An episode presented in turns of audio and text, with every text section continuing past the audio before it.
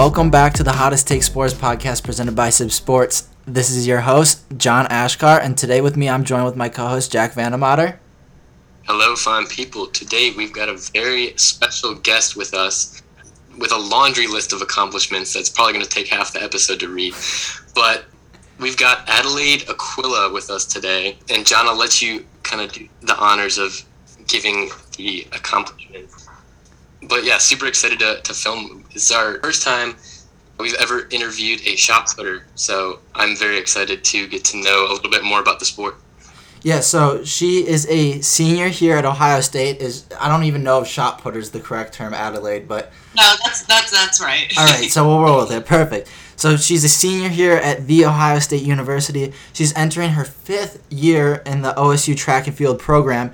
She hails from Magnificat High School in Cleveland, Ohio. Let's go. We're both from Cleveland, so mm. it's it's good to know. But she is a two-time NCAA champion and three-time Big Ten champion.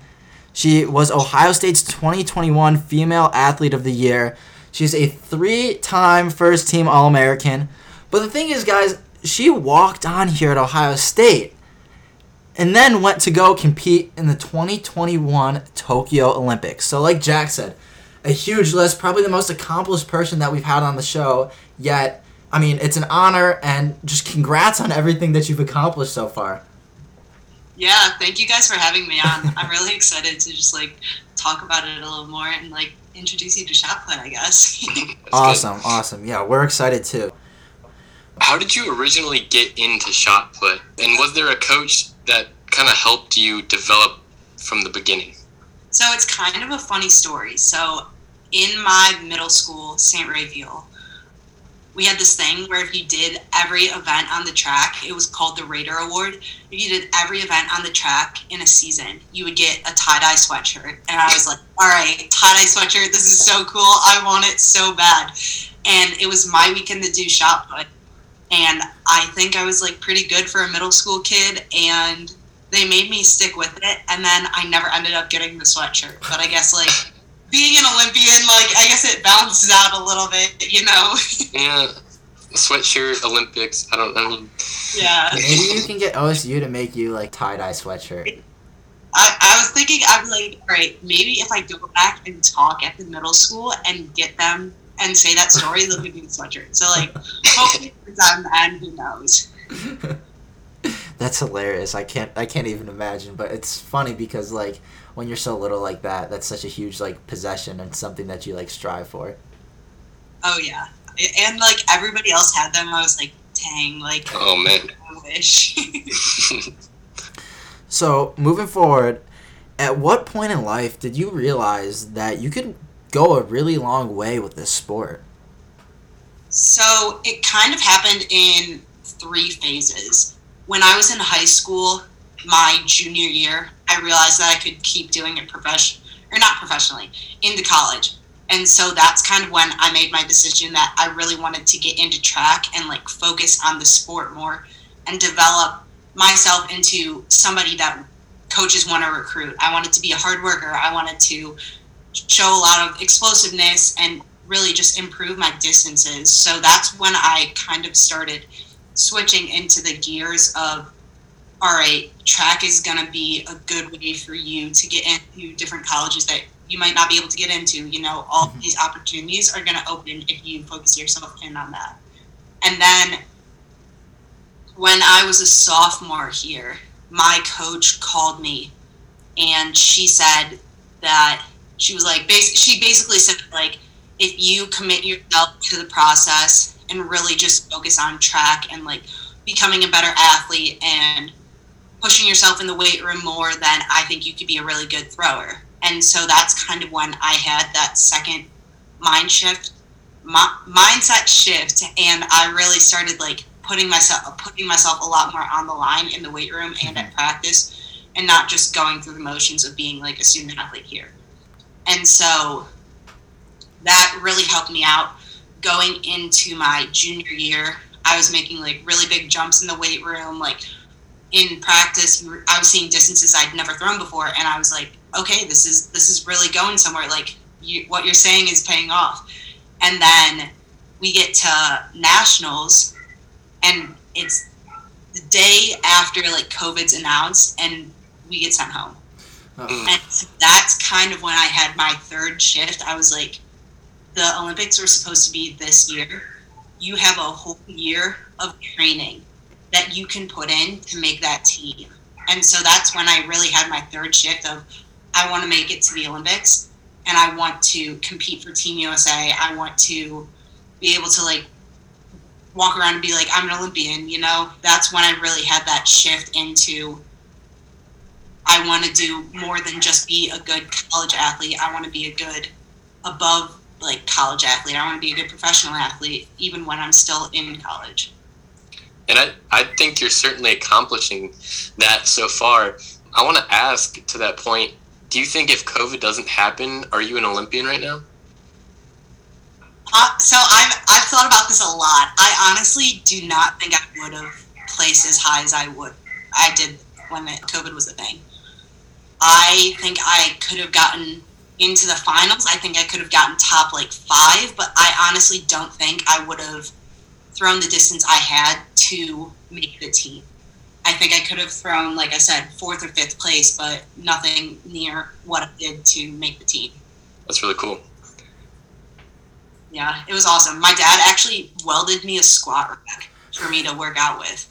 So like have anything at my house and my dad was like, "All right, I'll just get me some metal. I'll like set something up for you." And we had like a barbell from one of our friends.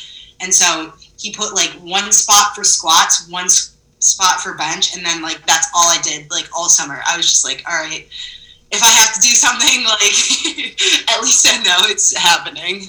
People got really creative during like COVID, but that's definitely one of Yeah. the most like creative Yeah. things that I've heard so far. hmm I didn't. I was like deadlifting one time, and I didn't have straps, but I was like up at my cottage, and we had a life jacket. So I cut off like part of the life jacket and used that straps because it's basically the same material. So I was like, all right, it's close enough, you know, like it'll work. Like it's basically the same thing. So definitely got creative. That's really cool. So, going back to the Big Ten and NCAA championships this year, is there more pressure with the heightened expectations now, or is there less knowing that you've dominated them in the past, or is it kind of a mix? Where, where do you stand with that? I would say it's definitely a mix because from having so much success in my career and other professional athletes I could assume would say the same like you always know you're going to have this baseline like in your back pocket you're going to be able to make tackle when you need to I'm going to be able to make a throw that makes finals if I need to but it's a matter of are you going to take the people's expectations that they have on you and let that like crumble you? Or you gonna be like you know what you're right like this is my standard i have to live up to it? So that's kind of where it gets a little tricky just because like yes the expectation definitely affects me and i do freak out a little bit before every meet. Like i'm always like oh my gosh what if i don't do good? type of thing but it's definitely like not as bad if you know how to think about it and handle it Yeah, I think that I, I kind of want to just skip to this next question because it goes off emotions. You know, going into the Olympic qualifiers or the NCAA championships, what are your emotions before a meet? And, and do you have a any ritual or process for calming yourself down if you know if you get butterflies? So my pre-meet ritual is every night before I compete, I'll have steak, some sort of some sort of potatoes, and then like broccoli or a salad or something like that. That's my go-to meal. And like I was pulling out my wallet the other day, and I had like four receipts from Outback in my wallet, and I was looking at all the dates, and I was like, oh, this was right before Big Tens, this was right before Nationals, like it was all just correspondent with all of that stuff. So that was kind of funny. But normally when I'm in a meet, I'll try and focus on like myself only. I'm not going to focus on my competitors because if you focus on somebody else who isn't having a good meet or somebody who's having a great meet, it could bounce either way. If they're having a bad meet, you can absorb that bad energy. Versus if they're having a good meet, you could also absorb that. So I kind of just try to stay in my own lane, you know. Like I touched upon a little bit earlier, like I know what my standard for myself is and what my standard for my throw is. So if I'm not doing that, I'm gonna go through each little step of it and be like, what are you doing out of the back of the ring that's different than what you normally feel? What are you doing in the middle that's different? How does your release feel different? Like, are you tensing up? Are you opening your mouth? Because like one of the big things I do is whenever I'm tense, I'll like clench my jaw, and then that makes my shoulders tense. So I always have to like open my mouth before I throw, just to like make sure I'm like breathing Like and loose. you know not super stressed. But other than that, like if I'm feeling extra like anxious or whatever it is, I usually tend to tense my whole body and then untense it a couple times Hmm. just to like relieve that stress out of my body and just really focus on like what I came here to do and how I want to portray myself. Gotcha. That's that's interesting, and I mean, especially with like tensing your jaw, like I didn't even know that like correlates to your shoulders and everything too. And then my coach pointed out one day, I was like, oh yeah, like I am more tense when I do that. Like it's weird. Well, I find that interesting too because I so I don't know anything about shot put really. When like if your shoulders are tense, is that not kind of run us through real quick the brief version of like what is basically what you want to to do when you're performing? So, okay, this is this is not going to make a lot of sense, but like in shot put ways, it's going to make a lot of sense. So off the back of the ring, you want to keep your left arm in between your left leg. So like your arm goes like that around the outside of the ring. You want to have your arm in beside your leg because if you pull this way, then you're gonna get all like twisted. Mhm. And so that's one of the reasons. Like if I'm tense, I'll do that and pull my arm immediately. So Mm. that's why I focus on that. But like out of the ring, you want to make your right leg as long as possible, and then almost when you're coming off the back of the ring, you want to feel like a lunge in your left leg. So you feel like all that power through your left leg, and then you push into the middle and basically just like spin and throw the ball. the, the, like the simplest ways possible, but yes. So if you're Yes. if you're pulling out with your arm, is is that going to give you a bigger chance to like throw it foul? Yeah. Gotcha. So normally when I lead the throw with my arm, that means I'm going to go and throw out the left sector. So my left, but this way on camera. I'll throw out the left sector, and then what I normally do to adjust that is if it just continually keeps happening and nothing I'm like thinking is going to fix it, I'll move my left foot into the center of the ring. So then when I blow my arm out the back, I'm still I'm not as far over as I would be if I was on the right side of the ring or the left side of the ring. Gotcha. Interesting. So I wanted to hop back just real quick to the emotions part. What was your mindset and like the emotions going into this previous like U.S. qualifying meet and just knowing that you had to place top three to make it to the Olympics? I was really focused on getting a good first throw in finals. After I knew I had made it to finals, I was like, you have to start out strong. This is going to be very, very difficult to make because I think there was like four or five girls in front of me that had thrown further marks. So I was like, it's going to be very difficult to make. You have to set your best foot forward. Worst case scenario, you'll have five more throws if somebody passes you to continue to try and beat them. Mhm. So once I did my first throw, and it was it was actually the throw that qualified me to the Olympics.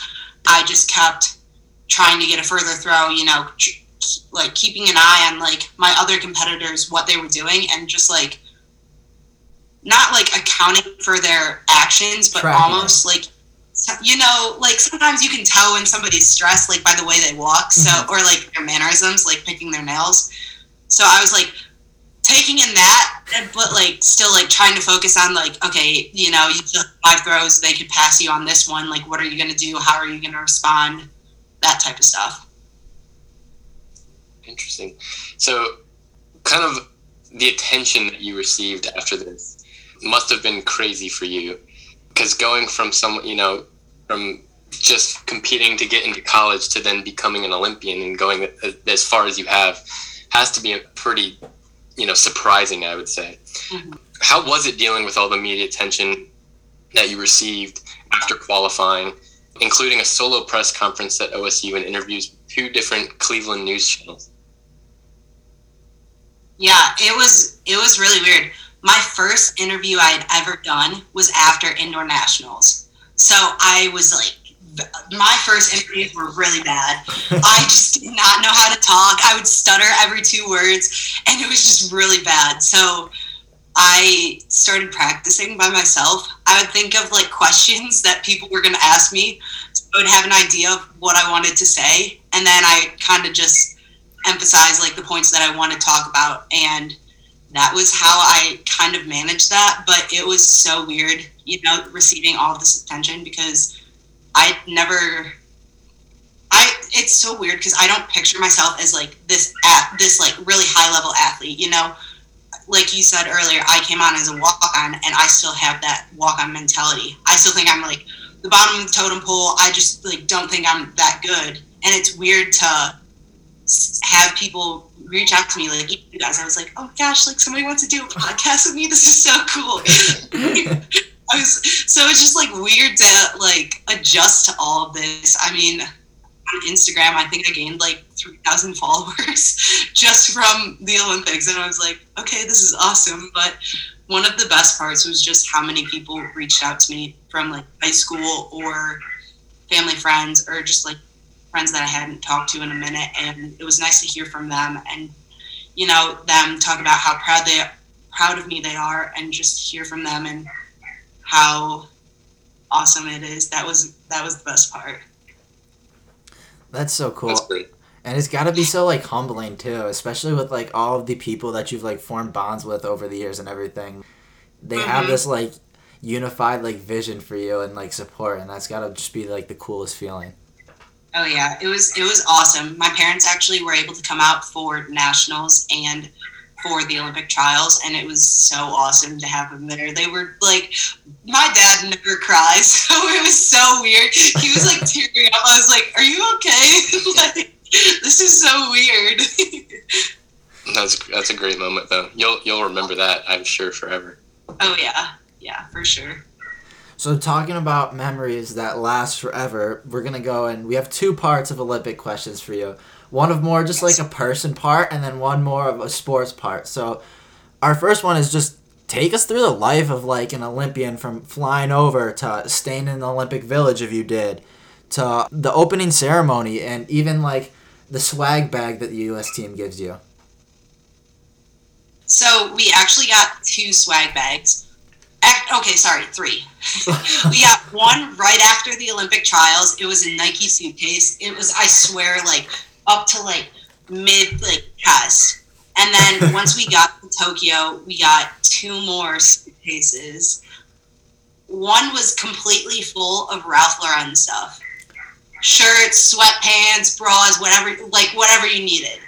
And then we also got another bag of Nike stuff, and it, there was just an it, like I still haven't worn all the stuff yet.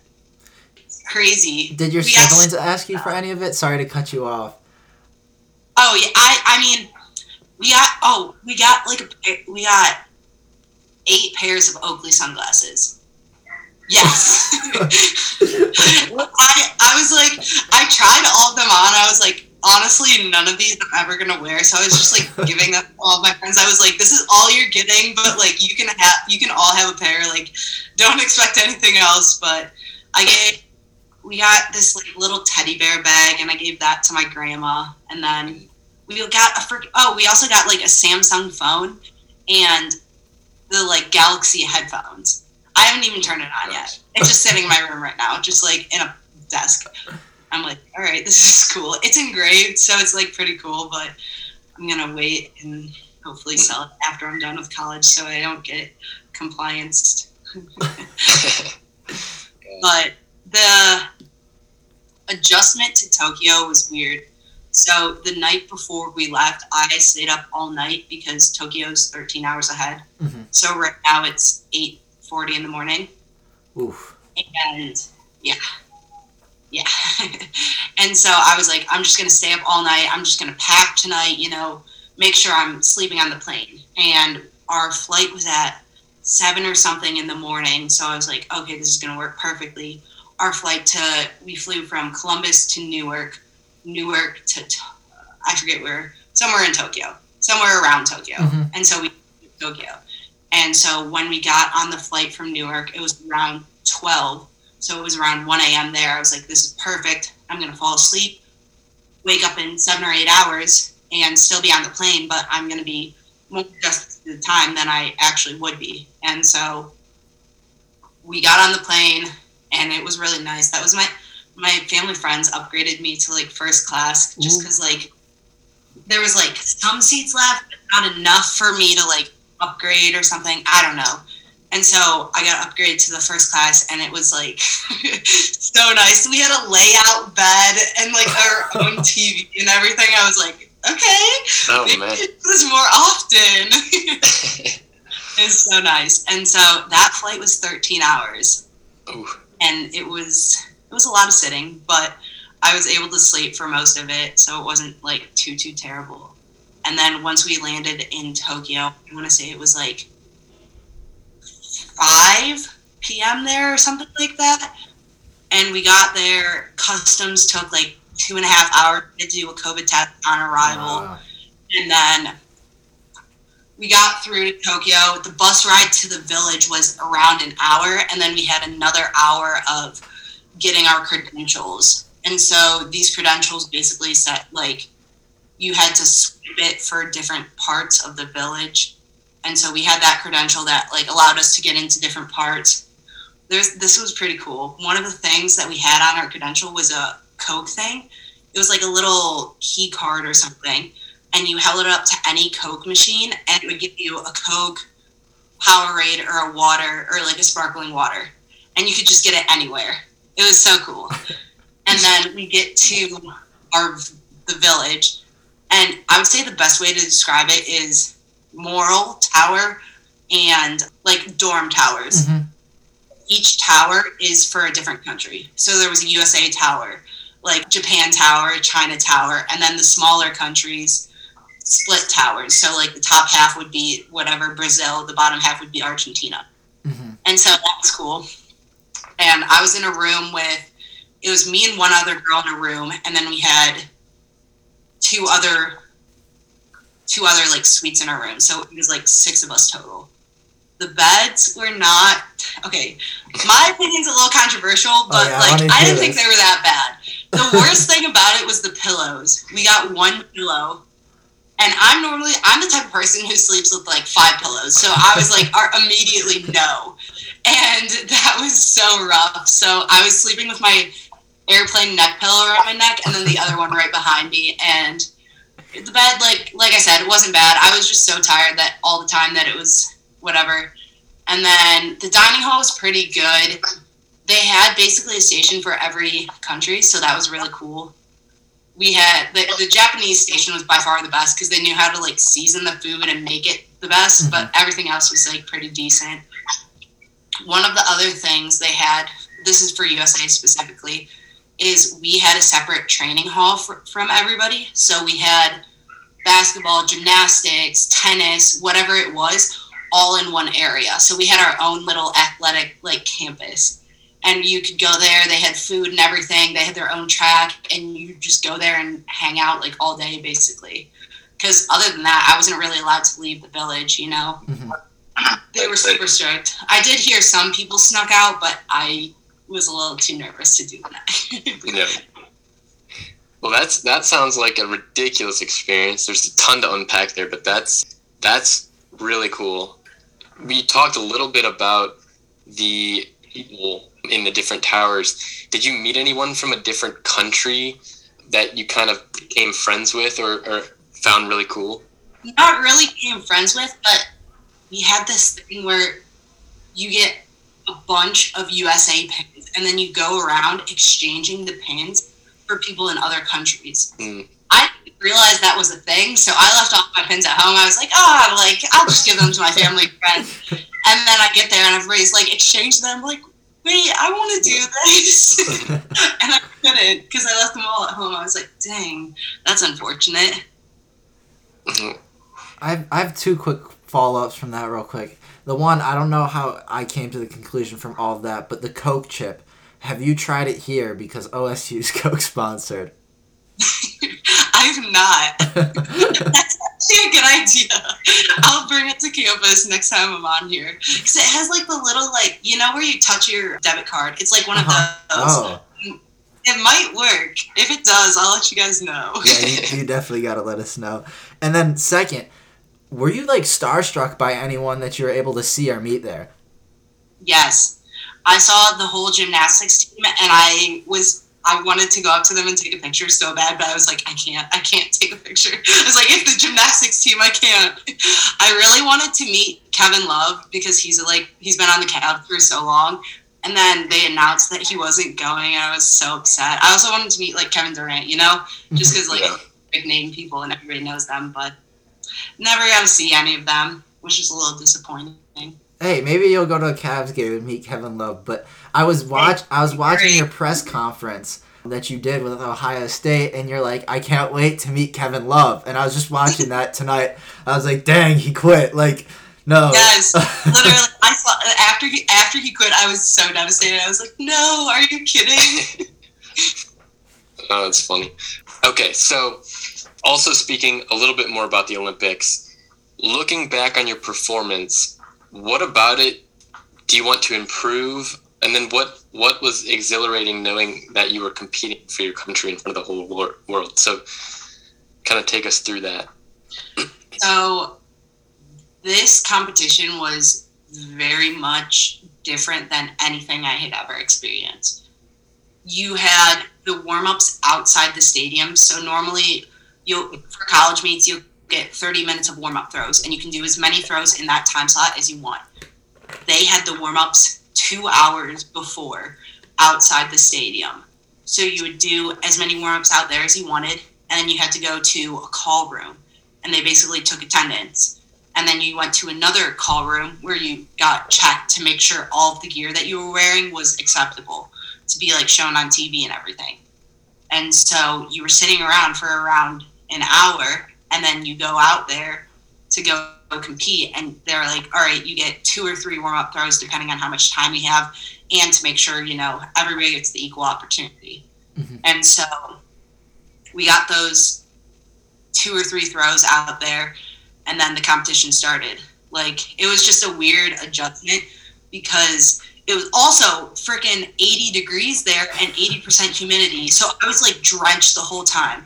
I actually went and changed in that hour. I was like, I can't sit around in these clothes because it was freezing cold. The air conditioning was blowing full blast. I was like, I can't sit around in this anymore. Like, I'm going to die. so I changed completely, went out, and then threw in a completely different outfit than what I was wearing. But it was just like a weird experience to do all of that. They were super particular on walking out in a specific order. So the girl in front of me that walked out, she was the girl who got the bronze medal. And she's like six four, super, super built. Like the most built person I've ever like most built girl I've ever seen in my life. And I was walking out behind her, I was like, I'm Yeah. gonna like I can't do this. so I that was a little intimidating for me. And then once I got into the competition field, you know, for like being out and about and just like constantly thinking about it, I was just like I I couldn't get a throw together, you know. I didn't perform to what I wanted to do. And it's really disappointing to look back on it and be like, oh, I could have done this better if you would have moved your arm out of the back this way or pushed off the back. Like, you know, you could have like made the finals, but it's disappointing to like look back on, but it's also like a point for growth, you know. I can look at this opportunity and be like, you did this, but you're 22 and you made the Olympics. Like, I was the youngest person in that field. Everybody else is like 25 or above, so you know it gives me hope for future, like Paris, maybe you know, mm-hmm. or whatever it is. I have hope for the next Olympics, and it just gives me something to work on and focus on till my next big meet or next indoor season or whatever it is. That's really cool. Yeah, that's got to be just crazy intimidating. I like I couldn't imagine in any sport like looking at some of those those athletes who are just like built and it's like it's just feels like they're a different breed. I'm pretty tall for a girl. I'm like 5'10, 5'11, somewhere in there. So I'm like normally I'm not that intimidated, but I saw her and I was like, yeah, no. Yeah. Where was she from? New Zealand. Oh, New Zealand. Uh. So I wanted to ask you one thing, kind of just like on the whole odd part of the Olympics in 2021. How weird was it competing in a completely empty stadium? It was very weird, especially because when I went and competed at the Olympic trials and at nationals, the stadium in Oregon was like pretty close to full capacity. I think they like were keeping 3,000 seats or something. So it was weird going from like that environment and like in Oregon, like Eugene, Oregon, where the Olympic trials are held, that is completely a track lover like town. Like it's Mm. dedicated fully to track. So everybody in that stadium was cheering all times, no matter what the event was going. They were just cheering all the time. So it was like always full of energy. And so when I was starting, I was like, oh yeah, yeah, yeah. I'm gonna I'm gonna like build off of this energy that's going on. And then walking into the stadium, they had like fake fan noises going on, but it was just like you looked around and you were like, I'm completely alone besides my coach and me. Like there was nobody else there. It was so weird. Like we went super late at night, so there was like no other events going on, and it was just like it was it was so weird. It was something I've never experienced before. I mean, like obviously, like indoor season, we weren't really allowed to go outside the Big Ten or have many spectators, so I was semi used to it. But like at this scale and the level of the meet, it was just it was it was very weird. That is wild. Especially, it, was it like a big stadium too and everything? Yeah, it was it was the biggest and nicest stadium I'd ever seen. I I I think they could probably fit like fifty thousand people in there. Like it was it was big. So like to have it completely empty was very very weird. That almost feels like it's like practice than an actual meet. Like, yeah, yeah. I, I definitely thought of that. I was like, oh, this is kind of weird. Kind of like a glorified practice when I was throwing because you know there was nobody there. It was just like me communicating with the coach, and then like obviously we had the other competitors, but it was just Yeah. It was Just like weird. But you know, Um, you can add it to the arsenal and then like grow from it. Right. I mean, if you if you competed under those conditions, then if you ever do make it back to the Olympics, then I feel like you'd be pretty much prepared for anything. So this summer you got the chance to throw out we're transitioning. This is a little different than the Olympics, but you got the chance to throw out the first pitch at the Indian game. Uh, how did you come about that, and how was the whole experience of being able to do that in the city that you grew up in? So after I made the team, me and my coach and her husband, her husband also made the team for men's shot put, and he actually ended up getting the silver medal at the Olympics. Mm. And so after the Olympics, they were like, you have to do as much publicity as you can to like continually get your name out there. Mhm. So I got this random DM from this lady on Facebook, and she was like, "Hey, I'm with the Indians. Like, we saw that you made the Olympics, and you're from Cleveland. Like, do you want to throw out the first pitch?" I was like, first off, I was like, "No way, this is real," because I was like, I got a message from Justin Fields that ended up like not being him, and I was like, "Yeah, like good Aw. job, like ah. no, you're so cool, like that type of thing." I was like, "Okay, whatever." But this lady messaged me. I'm like super skeptical. I like respond to it. I'm like, all right, yeah, if you could give me a call with more details, that would be great. She ends up calling me and it's like, yeah, so we have the option for this game, this game, this game, or this game. And I was like, this is legit. like, okay, I, I'll do this. And so I picked a game and I was super nervous that it was going to end up being rained out or something, but it ended up being like really nice weather. It downpoured 10 minutes before I was supposed to throw out the pitch and then it was super nice right after that. So I was like, this is this is all working out perfectly. But to be able to throw out the first pitch and it was enough time where a bunch of my family friends could come. So I think I had like a hundred people there, just like all like coming for the first pitch and watching it. It was awesome to have everybody there, you know, and have all the support of like Cleveland behind me. And and then they ended up winning the game. So I was like, all right, maybe I should do this more often. Like, hit me up if you ever need a replacement th- or pitcher. the Indians actually could have used some pitching this year, so maybe you could have won in there.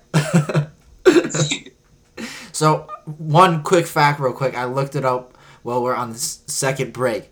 The girl from New Zealand was it possibly Valerie Adams? Yeah. Yes, it was. So she is actually the sister of Steven Adams, who's like a seven foot center in the NBA. So that explains why she's six four. Oh yeah, I think this is also I think this is also fourth Olympics that she's been to. Yeah, she's like thirty seven. Oh, so. Yeah, she's 37. She has two kids. Like, I think she's medaled in the past three Olympics or something. Like, she's she's really good. and I was walking out behind her. I was like, I know exactly who you are, but like, oh, it was so weird. That's wild.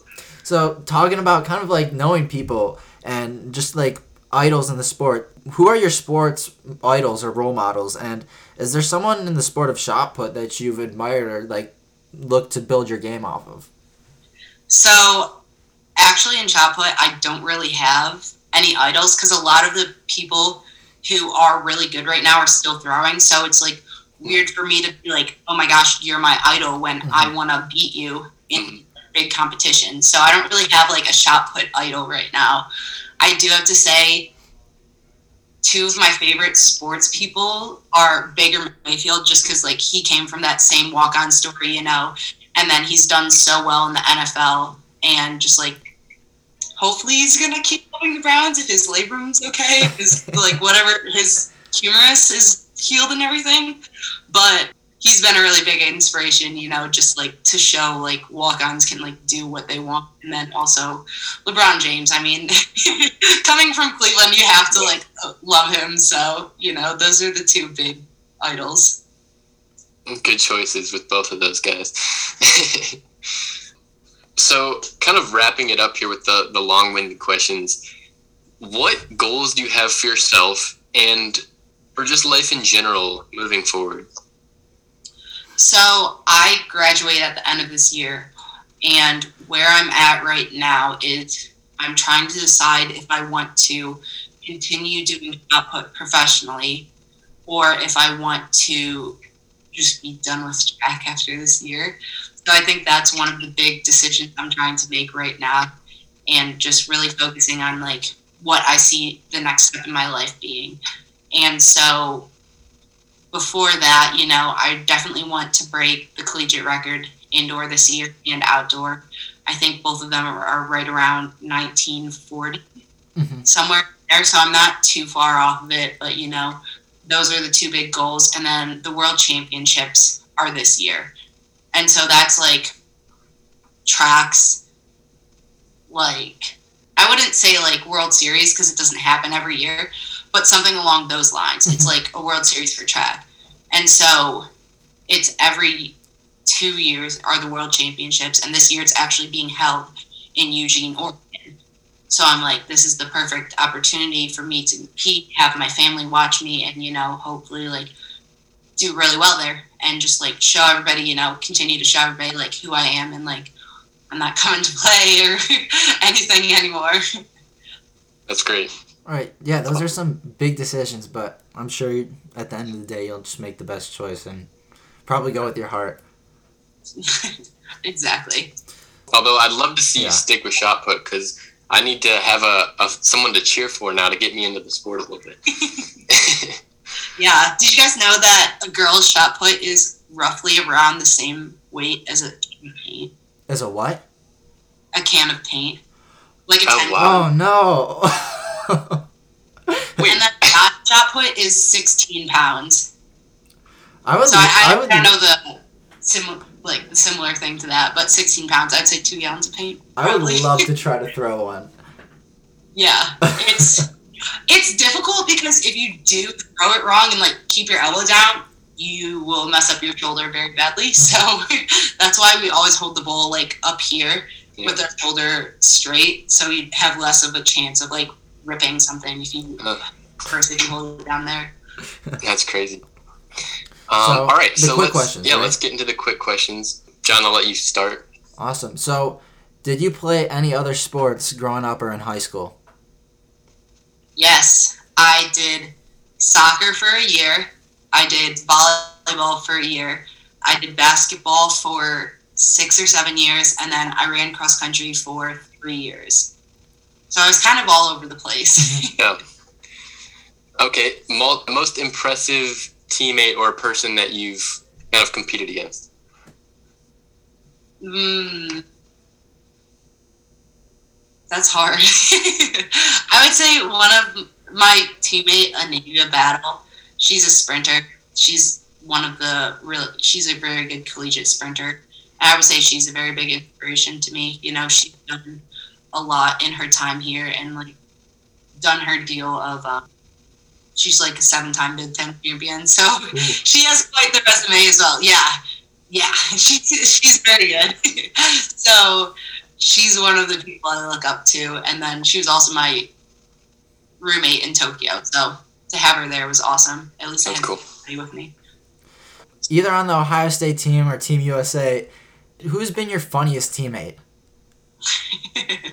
Grant Holloway, he's the world record holder Mhm. in hurdles. He's really funny and he just always comes with like a smile on his face to anything he does. He's so funny. okay, favorite restaurant in Cleveland or Columbus? Is it bad if I say Barrio? Okay, fine. in Columbus, my favorite restaurant is Thurman's. It's like a burger wing Mhm. place. It's really good. Their portions are like this big. It's like twenty dollars for a burger, but the burger is like going to get you through four meals. so it's really good. And then in Cleveland, I guess I would have to just say Barrio. I feel like that's so basic to say. No, for fall break, I went home and went to Beria, so I'm not far off from you. Have you tried the Thurmanator by chance? I have not. I looked at it and I was like reading it. I was like, I can't even attempt this. I don't think I'd be able to. shout out, shout out our friend George. He finished the Thurmanator. It's like a what is it like twelve or thirteen patties or something like that? Yeah. oh god. Something insane. So this next quick question for you. I was excited to ask you this one because I'm a sucker for ice cream. What's the best ice cream shop? And I mean, I heard that you really like ice cream too. What's the best ice cream shop in Cleveland or in Columbus? Cleveland, by far, Mitchell's. hmm I also like Sweet Moses. They have the like challenge where it's like a bunch of different ice creams, and if you and like four friends finish it, you get like your picture on the wall. And so that was one of the like my senior year we tried to do it, and it was so bad. It was like it was the ice cream was very good, but we, it was just like you couldn't finish it. It was mm-hmm. impossible. And then in Columbus, one of my favorite places is this place called Whit's. It's actually a frozen custard place but it is like so good. I've never like had custard, but it was just like amazing. I honestly probably go there like once a month, and I'm just like, all right, whatever it is, like my little pick me up meal. Right. Right. Yeah. Do you have a special or weird talent or hobby outside of shot put? I'm so embarrassed. The other somebody asked me this the other week, and I said armpit farting, and I literally did it on camera. no, I I can't say I do. I would do that again, but I can't embarrass myself that much anymore. no, no weird talents. I can like when I okay, this isn't a talent or anything, but like when I swim, I like suck my mouth into my nose to cover both my mouth and nose. Like I go, Whoa. my nose and mouth are like both covered, so I'm like not getting water in my nose. Dang, that's, That's that's, a that's talent, a talent for sure. a weird thing. I don't even think I could do that. I can't either. Uh, no, Okay. Adelaide, what we tell people is for the like weird hobby or talent.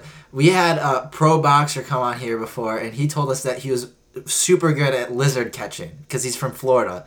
So I don't know if we'll hear anything more uh, bizarre than that. Uh, yeah, that's that's pretty. No, yeah, anything flies, so I'd love to hear it. Favorite show to binge watch? Or favorite movie, either one. See, I don't really like watch TV that much. Right now, I'm in the middle of watching Naruto, so I would say like that's my favorite show at the moment. But other than that, like I don't really watch TV. I'll watch that because it's like 20 minute episodes and it's just easy to put them in like different places, but don't watch too much TV. I would say favorite movie would probably be like Inception. Hmm. Ooh. That movie is like Yeah, it's it's so Trippy. Like weird. It changes every time, so it's like good. And then our last quick question for you is who's your favorite musical artist and what are you listening to before a meet? So before I before I meet, the last song that I listened to, I thought this was so funny, is this song called Japan. It's by Throttle.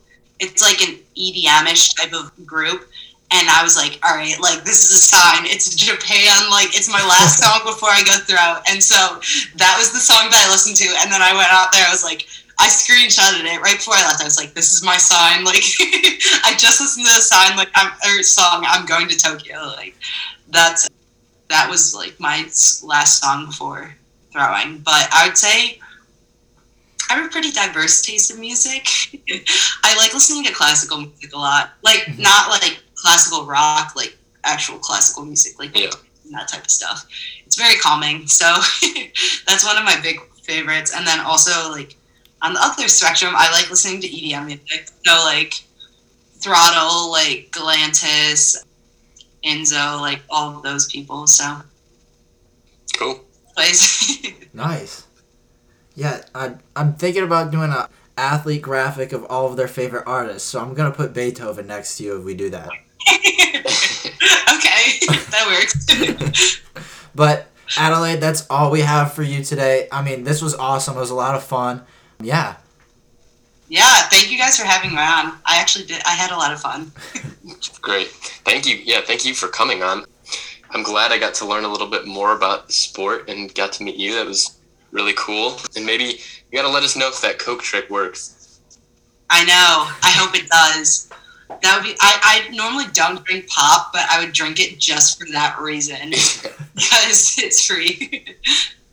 That's awesome. Awesome. But yeah, best of luck with everything, and just thank you again, Adelaide. yeah, thank you guys for having me on. And thanks to you guys if you made it this far listening to the Hottest Take Sports podcast. Today's intro beat was made by Cold Melody on YouTube. We will have a link to it in the description. Also, make sure you all go give Adelaide a follow on Instagram at A Aquilla and on Twitter at Adelaide Aquilla. Huge thanks again to Adelaide for taking her time to come on the show. Make sure you hit the subscribe button to stay updated with our show and follow us on Instagram, Twitter, and TikTok at the hottest underscore take pod. Also, make sure you rate the show and leave some feedback. Thanks again, y'all, and see you next time.